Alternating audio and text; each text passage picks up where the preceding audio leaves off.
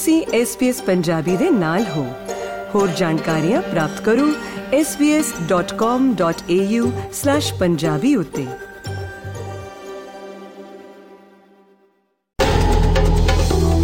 Punjabi diary ਚ ਆਪ ਜੀ ਨੂੰ ਖੁਸ਼ ਆਮਦੀਦ। ਅੱਜ ਦੀਆਂ ਹਾਈਲਾਈਟਸ ਹਿਮਾਚਲ ਪ੍ਰਦੇਸ਼ ਵਿੱਚ ਬੀਤੇ 2 ਦਿਨਾਂ ਦੌਰਾਨ ਪੈ ਭਾਰੀ ਮੀਂਹ ਕਾਰਨ ਪੰਜਾਬ ਵਿੱਚ ਮੁੜ ਤੋਂ ਹੜ੍ਹਾਂ ਦਾ ਖਤਰਾ। ਸੁਤੰਤਰਤਾ ਦਿਵਸ ਦੇ ਮੌਕੇ ਤੇ 76 ਹੋਰ ਆਮ ਆਦਮੀ ਕਲੀਨਿਕ ਸ਼ੁਰੂ ਕਰੇਗੀ ਪੰਜਾਬ ਸਰਕਾਰ ਪੰਜਾਬ ਸਰਕਾਰ ਵੱਲੋਂ ਪੰਚਾਇਤੀ ਸੰਸਥਾਵਾਂ ਭੰਗ ਦੋ ਪੜਾਵਾਂ ਵਿੱਚ 31 ਦਸੰਬਰ ਤੱਕ ਪੰਚਾਇਤੀ ਚੋਣਾਂ ਕਰਵਾਉਣ ਦਾ ਐਲਾਨ ਹਰਿਆਣਾ ਦੇ ਨੂ ਜ਼ਿਲ੍ਹੇ ਵਿੱਚ 28 ਤਰੀਕ ਨੂੰ ਮੁੜ ਤੋਂ ਬ੍ਰਿਜ ਮੰਡਲ ਯਾਤਰਾ ਕੱਢੀ ਜਾਏਗੀ ਮਹਾ ਪੰਚਾਇਤ ਦਾ ਐਲਾਨ ਮਨੀਪੁਰ ਦੇ ਲੋਕਾਂ ਨਾਲ ਪੂਰਾ ਦੇਸ਼ ਖੜਾ ਹੈ ਪ੍ਰਧਾਨ ਮੰਤਰੀ ਵੱਲੋਂ ਸੰਸਦ ਵਿੱਚ ਭਰੋਸਾ ਤੇ ਕਾਂਗਰਸ ਵੱਲੋਂ ਮਨੀਪੁਰ ਹਿੰਸਾ ਨੂੰ ਤੁਰੰਤ ਰੋਕਣ ਦੀ ਲੋੜ ਤੇ ਜ਼ੋਰ। ਪੰਜਾਬ ਅੰਦਰ ਪਿਛਲੇ 1 ਮਹੀਨੇ ਦੌਰਾਨ ਦੂਸਰੀ ਵਾਰ ਹੜ੍ਹਾਂ ਦਾ ਖਤਰਾ ਮੰਡਰਾਉਣ ਲੱਗਿਆ ਹੈ। ਹਿਮਾਚਲ ਪ੍ਰਦੇਸ਼ ਵਿੱਚ 2 ਦਿਨ ਪੈ ਮੀਂਹ ਕਾਰਨ ਡੈਮਾਂ ਵਿੱਚ ਪਾਣੀ ਦਾ ਪੱਧਰ ਵਧਣ ਲੱਗਿਆ ਹੈ ਅਤੇ ਭਾਖੜਾ ਅਤੇ ਪੌਂਗ ਡੈਮ ਵਿੱਚ ਪਾਣੀ ਦਾ ਪੱਧਰ ਖਤਰੇ ਦੇ ਨਿਸ਼ਾਨ ਦੇ ਨੇੜੇ ਪਹੁੰਚ ਗਿਆ ਹੈ। ਤਕਰੀਬਨ 4 ਸਾਲ ਮਗਰੋਂ ਪਹਿਲੀ ਵਾਰ ਭਾਖੜਾ ਡੈਮ ਦੇ 4 ਫਲੱਡ ਗੇਟ ਖੋਲਣੇ ਪਏ।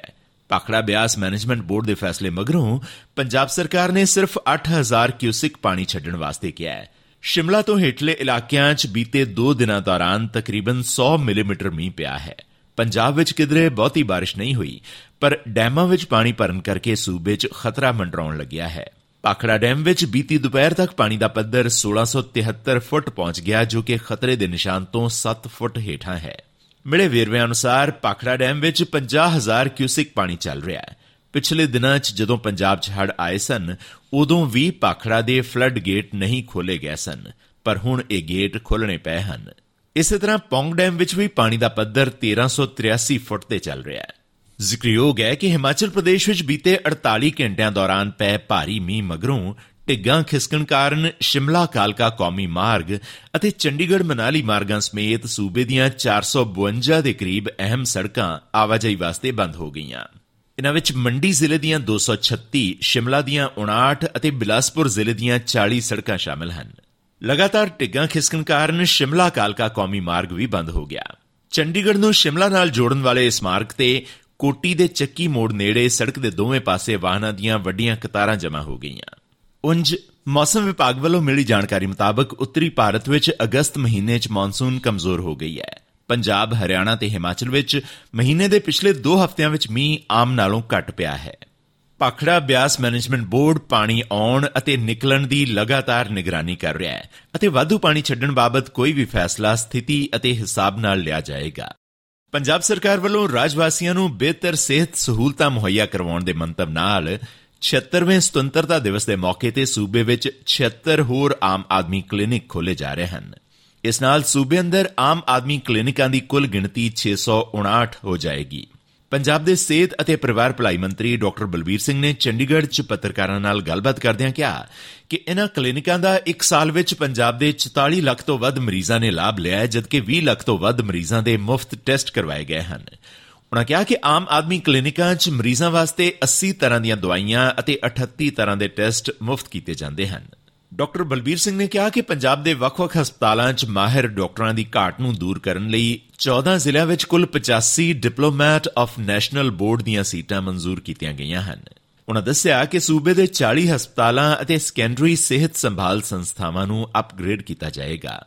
ਡਾਕਟਰ ਬਲਬੀਰ ਸਿੰਘ ਨੇ ਇਹ ਵੀ ਦੱਸਿਆ ਕਿ ਸੂਬੇ ਵਿੱਚ ਸੀਐਮ ਦੀ ਯੋਗਸ਼ਾਲਾ ਅਧੀਨ ਯੋਗ ਕੈਂਪਾਂ ਦੀ ਗਿਣਤੀ ਵਧਾ ਕੇ 1000 ਕੀਤੀ ਜਾ ਰਹੀ ਹੈ। ਇਸ ਨਾਲ ਸੂਬੇ ਵਿੱਚ 25000 ਤੋਂ ਵੱਧ ਲੋਕ ਰੋਜ਼ਾਨਾ ਲਾਭ ਲੈ ਸਕਣਗੇ। ਉਨ੍ਹਾਂ ਕਿਹਾ ਕਿ ਇਸ ਸਮੇਂ ਸੂਬੇ 'ਚ ਰੋਜ਼ਾਨਾ 281 ਯੋਗ ਕੈਂਪ ਚਲਾਏ ਜਾ ਰਹੇ ਹਨ, ਜਿਨ੍ਹਾਂ ਵਿੱਚ 7000 ਤੋਂ ਵੱਧ ਲੋਕ ਲਾਭ ਲੈ ਰਹੇ ਹਨ।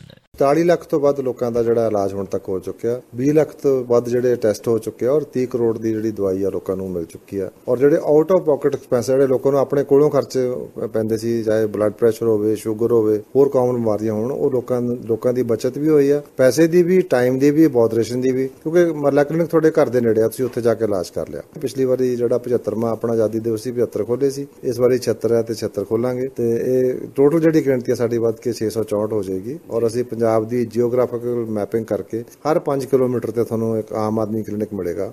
ਇਸ ਦਰਮਿਆਨ ਪੰਜਾਬ ਸਰਕਾਰ ਨੇ ਸੂਬੇ ਦੀਆਂ ਪੰਚਾਇਤੀ ਸੰਸਥਾਵਾਂ ਨੂੰ ਭੰਗ ਕਰਕੇ ਦੋ ਪੜਾਵਾਂ ਵਿੱਚ ਚੋਣਾਂ ਕਰਵਾਉਣ ਦਾ ਐਲਾਨ ਕੀਤਾ ਹੈ। ਪੰਚਾਇਤੀ ਰਾਜ ਐਕਟ 1994 ਦੀ ਧਾਰਾ 29 ਤਹਿਤ ਗ੍ਰਾਮ ਪੰਚਾਇਤਾਂ, ਪੰਚਾਇਤ ਸਮਤੀਆਂ ਅਤੇ ਜ਼ਿਲ੍ਹਾ ਪਰਿਸ਼ਦਾਂ ਨੂੰ ਭੰਗ ਕਰਕੇ ਉਹਨਾਂ ਦੇ ਪ੍ਰਬੰਧਕ, ਪ੍ਰਸ਼ਾਸਕ ਲਾਉਣ ਦਾ ਅਮਲ ਸ਼ੁਰੂ ਕਰ ਦਿੱਤਾ ਗਿਆ ਹੈ। ਪਿੰਡੂ ਵਿਕਾਸ ਅਤੇ ਪੰਚਾਇਤ ਵਿਭਾਗ ਨੇ ਇੱਕ ਨੋਟੀਫਿਕੇਸ਼ਨ ਜਾਰੀ ਕਰਕੇ ਪੰਚਾਇਤ ਸਮਤੀਆਂ ਅਤੇ ਜ਼ਿਲ੍ਹਾ ਪ੍ਰੀਸ਼ਦਾਂ ਦੀਆਂ ਚੋਣਾਂ 25 ਨਵੰਬਰ ਅਤੇ ਗ੍ਰਾਮ ਪੰਚਾਇਤਾਂ ਦੀਆਂ ਚੋਣਾਂ 31 ਦਸੰਬਰ 2023 ਤੱਕ ਕਰਵਾਉਣ ਦਾ ਐਲਾਨ ਕੀਤਾ ਹੈ। ਪੰਜਾਬ ਰਾਜ ਚੋਣ ਕਮਿਸ਼ਨ ਵੱਲੋਂ ਪੰਚਾਇਤੀ ਸੰਸਥਾਵਾਂ ਦੀਆਂ ਚੋਣਾਂ ਦੀਆਂ ਤਾਰੀਖਾਂ ਦਾ ਐਲਾਨ ਅਕਤੂਬਰ ਮਹੀਨੇ 'ਚ ਕੀਤਾ ਜਾ ਸਕਦਾ ਹੈ। ਇਸ ਦੇ ਨਾਲ ਹੀ ਪੰਜਾਬ ਸਰਕਾਰ ਨੇ ਭੰਗ ਕੀਤੀਆਂ ਪੰਚਾਇਤਾਂ ਦੇ ਵਿੱਤੀ ਲੈਣ ਦੇਣ ਉੱਪਰ ਵੀ ਰੋਕ ਲਗਾ ਦਿੱਤੀ ਹੈ, ਜਿਸ ਨਾਲ ਪਿੰਡਾਂ ਵਿੱਚ ਚੱਲ ਰਹੇ ਵਿਕਾਸ ਕੰਮ ਠੱਪ ਹੋਣ ਦੇ ਅਸਾਰ ਬਣ ਗਏ ਹਨ। ਇਸ ਫੈਸਲੇ ਮਗਰੋਂ ਸਰਪੰਚ ਕਸੂਤੇ ਫਸ ਕੇ ਮਹਿਸੂਸ ਕਰ ਰਹੇ ਹਨ, ਜਿਨ੍ਹਾਂ ਵੱਲੋਂ ਪਿੰਡਾਂ ਵਿੱਚ ਵਿਕਾਸ ਕਾਰਜ ਕਰਵਾਏ ਜਾ ਰਹੇ ਹਨ। ਨਵੇਂ ਫੈਸਲੇ ਮਗਰੋਂ ਹੁਣ ਕੋਈ ਵੀ ਗ੍ਰਾਮ ਪੰਚਾਇਤ ਕੋਈ ਵੀ ਦੇਣਦਾਰੀ ਨਹੀਂ ਤਾਰ ਸਕੇਗੀ। ਪੰਜਾਬ ਦੀ ਸਰਪੰਚ ਯੂਨੀਅਨ ਦੇ ਪ੍ਰਧਾਨ ਰਵਿੰਦਰ ਸਿੰਘ ਨੇ ਕਿਹਾ ਹੈ ਕਿ ਪੰਜਾਬ ਸਰਕਾਰ ਨੇ ਗਲਤ ਤਰੀਕੇ ਨਾਲ ਪੰਚਾਇਤਾਂ ਨੂੰ ਭੰਗ ਕੀਤਾ ਹੈ, ਜਿਸ ਕਰਕੇ ਉਹ ਅਦਾਲਤ ਵਿੱਚ ਇਸ ਫੈਸਲੇ ਨੂੰ ਚੁਣੌਤੀ ਦੇਣਗੇ। ਉਹਨਾਂ ਕਿਹਾ ਕਿ ਪੰਚਾਇਤਾਂ ਭੰਗ ਕੀਤੇ ਜਾਣ ਨਾਲ ਦੇਣਦਾਰੀਆਂ ਫਸ ਗਈਆਂ ਹਨ, ਜਿਸ ਨਾਲ ਕੰਮ ਕਰਵਾਉਣ ਵਾਲੇ ਸਰਪੰਚਾਂ ਨੂੰ ਮੁਸ਼ਕਲ ਖੜੀ ਹੋ ਗਈ ਹੈ।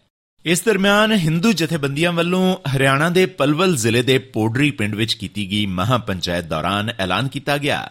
ਕਿ VHP ਦੀ ਬ੍ਰਿਜ ਮੰਡਲ ਜਲ ਅਭਿਸ਼ੇਕ ਯਾਤਰਾ 28 ਅਗਸਤ ਨੂੰ ਮੁੜ ਤੋਂ ਨੂੰ ਤੋਂ ਸ਼ੁਰੂ ਕੀਤੀ ਜਾਏਗੀ। ਇਸ ਤੋਂ ਇਲਾਵਾ ਨੂੰ ਹਿੰਸਾ ਦੇ ਦੋਸ਼ੀਆਂ ਖਿਲਾਫ ਕਾਰਵਾਈ ਅਤੇ NIA ਤੋਂ ਜਾਂਚ ਕਰਵਾਉਣ ਦੀ ਮੰਗ ਕਰਦਿਆਂ ਕਈ ਹੋਰ ਅਹਿਮ ਫੈਸਲੇ ਵੀ ਲੈ ਗਏ। ਜ਼ਿਕਰਯੋਗ ਹੈ ਕਿ ਇਹ ਯਾਤਰਾ ਜੁਲਾਈ ਵਿੱਚ ਨੂੰ ਵਿੱਚ ਫਿਰਕੂ ਹਿੰਸਾ ਮਗਰੋਂ ਰੋਕ ਦਿੱਤੀ ਗਈ ਸੀ। ਵਿਸ਼ਵ ਹਿੰਦੂ ਪਰਿਸ਼ਦ ਦੇ ਗੁਰੂਗ੍ਰਾਮ ਤੋਂ ਆਗੂ ਦੇਵਿੰਦਰ ਸਿੰਘ ਨੇ ਮਹਾ ਪੰਚਾਇਤ 'ਚ ਲੈ ਗਏ ਫੈਸਲਿਆਂ ਦਾ ਵੇਰਵਾ ਦੱਸਦਿਆਂ ਕਿਹਾ ਕਿ ਨੂੰ ਵਿੱਚ ਪੱਕੇ ਤੌਰ ਤੇ ਕੇਂਦਰੀ ਬਲਾਂ ਦੀਆਂ 4 ਬਟਾਲੀਅਨਾਂ ਤਾਇਨਾਤ ਕੀਤੀਆਂ ਜਾਣੀਆਂ ਚਾਹੀਦੀਆਂ ਹਨ।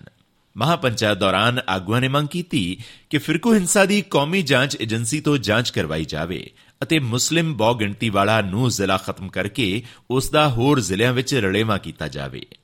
ਬੀਤੇ ਵੀਰਵਾਰ ਨੂੰ ਭਾਰਤ ਦੇ ਪ੍ਰਧਾਨ ਮੰਤਰੀ ਨਰਿੰਦਰ ਮੋਦੀ ਨੇ ਸੰਸਦ ਵਿੱਚ ਮਨੀਪੁਰ ਦੇ ਲੋਕਾਂ ਨੂੰ ਭਰੋਸਾ ਦਿੱਤਾ ਸੀ ਕਿ ਕੇਂਦਰ ਅਤੇ ਸੂਬਾ ਸਰਕਾਰ ਹਿੰਸਾਗ੍ਰਸਤ ਸੂਬੇ ਵਿੱਚ ਸ਼ਾਂਤੀ ਬਹਾਲੀ ਵਾਸਤੇ ਰਲ ਕੇ ਕੰਮ ਕਰ ਰਹੇ ਹਨ।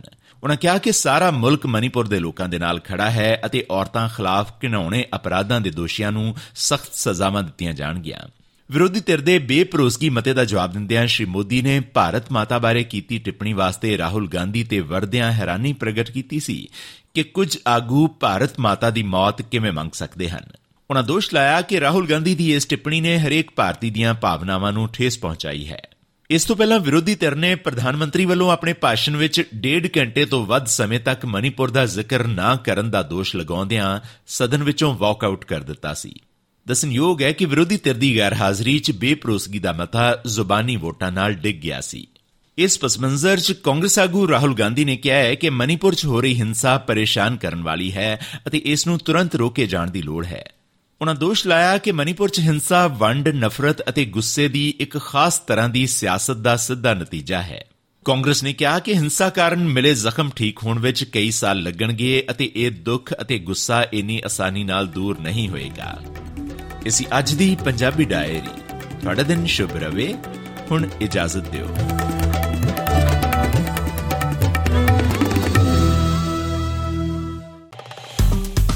ਫੇਸਬੁੱਕ ਉਤੇ SBS ਪੰਜਾਬੀ ਨੂੰ ਲਾਈਕ ਕਰੋ, ਸਾਂਝਾ ਕਰੋ ਅਤੇ ਆਪਣੇ ਵਿਚਾਰ ਵੀ ਪ੍ਰਗਟਾਓ।